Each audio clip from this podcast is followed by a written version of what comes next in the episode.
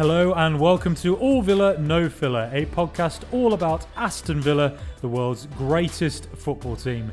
Villa have been very active through the January transfer window, with the club now heavily linked with a move for Juventus midfielder Rodrigo Bentancur.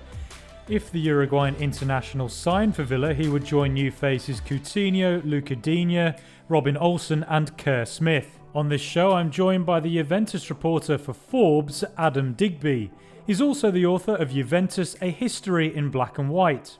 I started out by asking Adam what Villa fans should expect from Bentancur.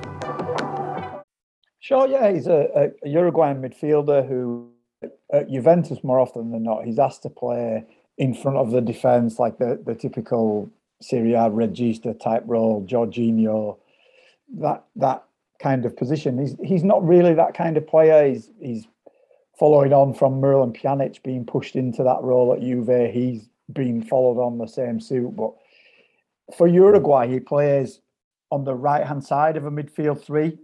Um, Lucas Torreira, that used to be at Arsenal, that's now at Fiorentina, playing as the as the regista type player, and he's more of the the the more attacking of the the two guys on the on the flanks of that. You know, he's he's quite solid defensively. He's quite neat in possession, if a little bit too cautious, I think. Um, but he's been good for Juve at times. I think he's he's a victim of, in recent seasons at least, of Juve's midfield being a little bit of a disaster area for the team. Right. Um, and and he's paid for that with his reputation. But before that, he was he was excellent. You know, he's a, a, a good rising kind of star in Serie A before that, and and thought very highly of both at Juventus and, and by a wider Serie A audience. Okay, um, well, a lot of Villa fans have wanted a uh, kind of a destroyer type of defensive midfielder. I think a lot of fans see that as a missing element within our midfield. Um, does Bentancur kind of fit that destroyer mold, or is he a different kind of player?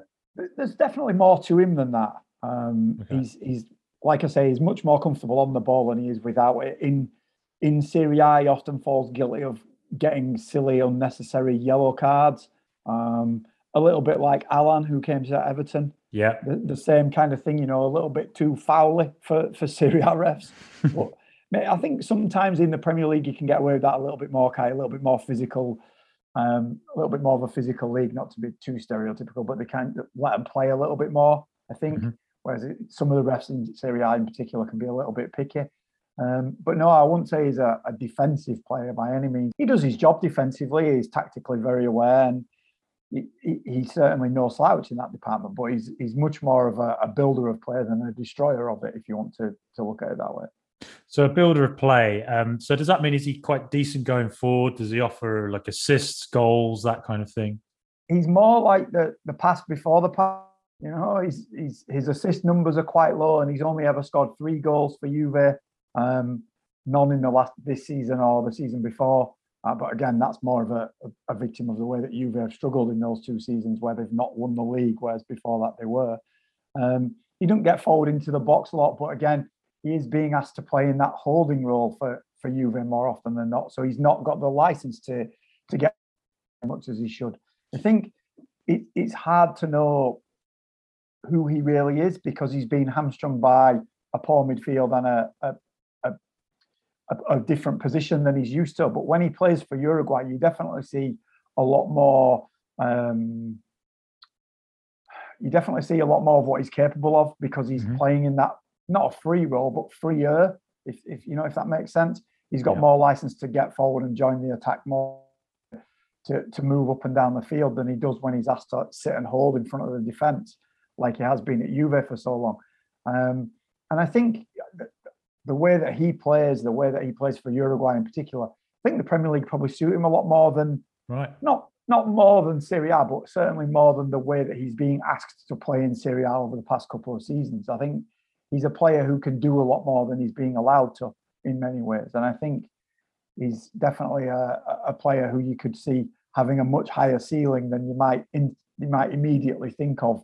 Um, from from watching him over the last two years. And I think it's no surprise that these rumours have have intensified after the report that um, Villa's chief scout was at, at the game at the weekend. Right. Because I think if you've watched him and you've watched him for Uruguay and then you go watch him in person, if that's your job to watch these players, I think you'd be able to take a lot more away of what he is, he could be capable of in the right system and in the, in the right team than he's more than he's showing.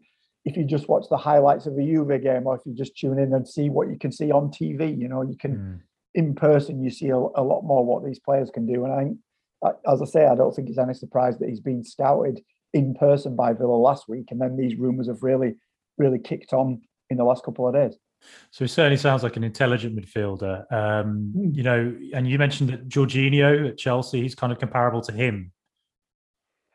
I think in the role that he's being asked to play at the moment, yes. Right. I think I don't think he is at all. I think he's much more of a um try to think of a good Pjanic before he came to Juve again is that kind of, of player. He's not the most I think when you play a, midfield three, I don't know about you, but for me, you tend to have a defensive player, you have an attacking player, and then you have the other guy. Bentancur yeah. is the other guy. He can do right, a bit right. of both. You know, I think he, that's that's kind of his best role for me, and that's that's the role that he fills for Uruguay, where they have Torreira as the holding player. They have a much more attacking midfielder on the other side, and then they have that other guy, and and and that's the role that he fills. And I think he's very good when he's asked to do that. And I think he's got inside his own head a little bit over the last couple of seasons and and really fallen off from the the level that he was at two years ago when Allegri was in his first spell at Juve and when probably when Maurizio Sarri first came to Juve as well. I think there's definitely a lot more to him than, than we've been seeing recently. Okay, well, as you say, he's been at Juventus for five seasons now, and he's featured regularly in their first eleven. It's been reported today that the Juve manager Max Allegri doesn't want to lose him and uh, likes him quite a lot. Um, so, is it surprising to you that Juventus are seemingly considering letting him go? No, because this is a, a problem that we've had that Juventus have had for for quite a while now. Is they've got some high profile players who they picked up, some most of them on free transfers on high wages, who then don't want to leave, won't leave, can't be talked into leaving, whatever it may be. We saw it with Sami Khedira, we saw it a little bit with Blaise Matuidi. We're certainly seeing it now with Aaron Ramsey, who seems to have turned down a different Premier League club every day this month, despite the fact that we've run out of, of Premier League clubs for days. But uh, every day it seems but he's turned down Burnley, he's turned down Crystal Palace, he's turned down Newcastle, whatever, turned down Villa. I think maybe because he already had a Ramsey and he didn't want to be the, the second yeah. one or whatever it may be. But um, he, he seems to have turned everybody down. And I think then you move down the list, don't you, from the, the players who you'd like to ship out if you want to make a, an acquisition to players who you could ship out and it wouldn't really hurt your first team. I think you look at the the first choice Juve 11 and you would certainly put Locatelli as the starter in midfield, probably put Weston McKennie in there at the moment. And then you've got Rabiot, you've got Arthur, and you've got Bentancur who've kind of rotated through that that third spot. And Allegri likes Bentancur, he always has, because he can play those two roles. He can play in front of the defence or he can play to the side. He doesn't complain when he's on the bench. He does his job very well. He doesn't, uh, outside of one or two examples, he doesn't really make big mistakes. And so, no, and he's on a, a low salary. So, no, you wouldn't want to lose him. But if Villa are willing to pay a, a decent transfer fee for him and you lose the wages as well, it allows you to bring some money. And then, as we've seen this morning, they've taken a real big step towards signing Dusan Vlahovic from Fiorentina. Mm. You have to get some money in from somewhere. You have to free up some wages from somewhere, and it's a, it's a sacrifice you don't want to make, but you kind of have to because you're paying Aaron Ramsey seven point five million a season to to wear a Juve jacket and sit on the bench. That's a pretty extraordinary. It's a reminiscent of when I was talking about Coutinho at Barcelona as well. There's the same sort yeah. of wage issues going on there. Um, but you know, I think you mentioned earlier as well that you thought he could actually excel in the Premier League or at least do well. Um, is that so? You know, the style and profile of player that he is, uh, you think Bentancur can fit into the Premier League?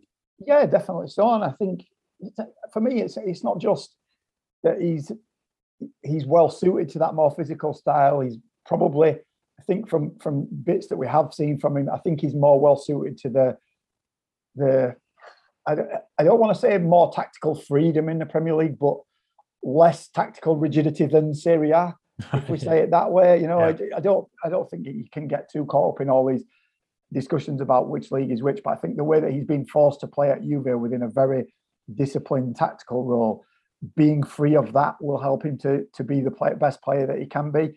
And I also think you mentioned already about the, the high profile signings at Villa.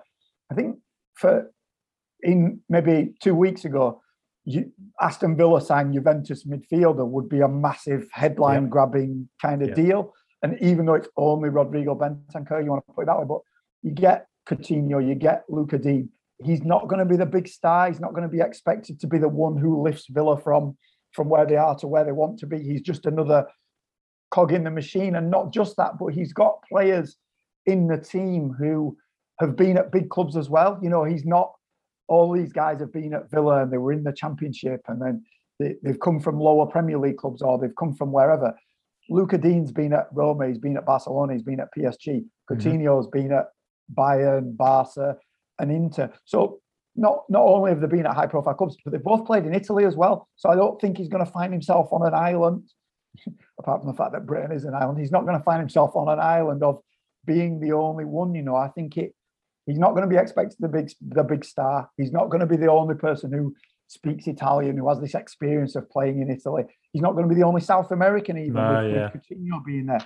I think that, that all those things add up for for me at least for a, a, a recipe for getting the best of Bentancur. And you Mm. add in the the the position that he might play, the, the tactical handcuffs being taken off him that he's over the past few seasons, and a team on the rise rather than a team struggling in the shadow of what they were two years ago. You know, and I think obviously we can talk about Villa being in the shadow of where they were years and years ago, but that's time, yeah, probably yeah. before Bentancur was even born. You know, so he's there's going to be none of that baggage, and I think all those things added together kind of make me think that that's a really good bit of scouting from Villa and a really smart move to make for a player who's who's certainly not out of favour, certainly not being marginalised at his club like uh, Coutinho or uh, Lucas Digne, a player who is regularly playing for Juventus in Serie A. That's Mm. quite a coup, and to to bring him in into a set of circumstances where he should be able to thrive as well is just for me, it's it's really really good business. Yeah, I mean that was the question I was going to ask. You know, what kind of you know, having just in the last week we've extended Emi Martinez's contract. I mean, I personally think he's one of the best keepers in the world, top five. I think he was in the FIFA list recently. Um, so, what kind of a, a statement that is from Aston Villa to have brought Bentancur in from Juventus? Um, you know, it's it's uh, it's an exciting. Certainly, you would argue it's an exciting move for Villa fans to to look out for.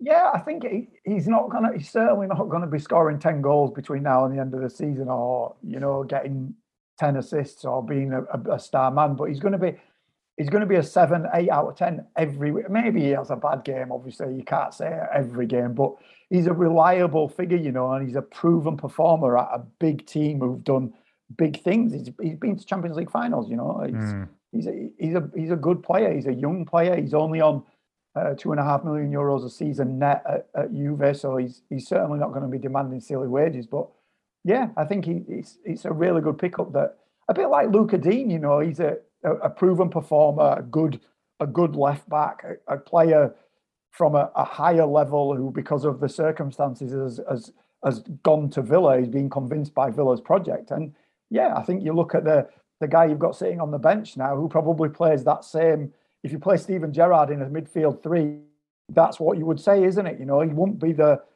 when the when he played for Liverpool with Xabi Alonso. Xabi Alonso was the one who sat and hold. They Mm. have another midfielder bombing forward and scoring loads of. Obviously, Gerrard scored goals too, but he did a bit of both, and I think that's a perfect kind of person to look. You need to do this. What have you thought about this with your game? It's a, a every bit of that move just makes so much sense to me. And yeah, he's a he's never going to be the star man, but he's never going to be the guy who who makes huge mistakes and lets you down either. I think it's a, a- really good pickup, to be honest.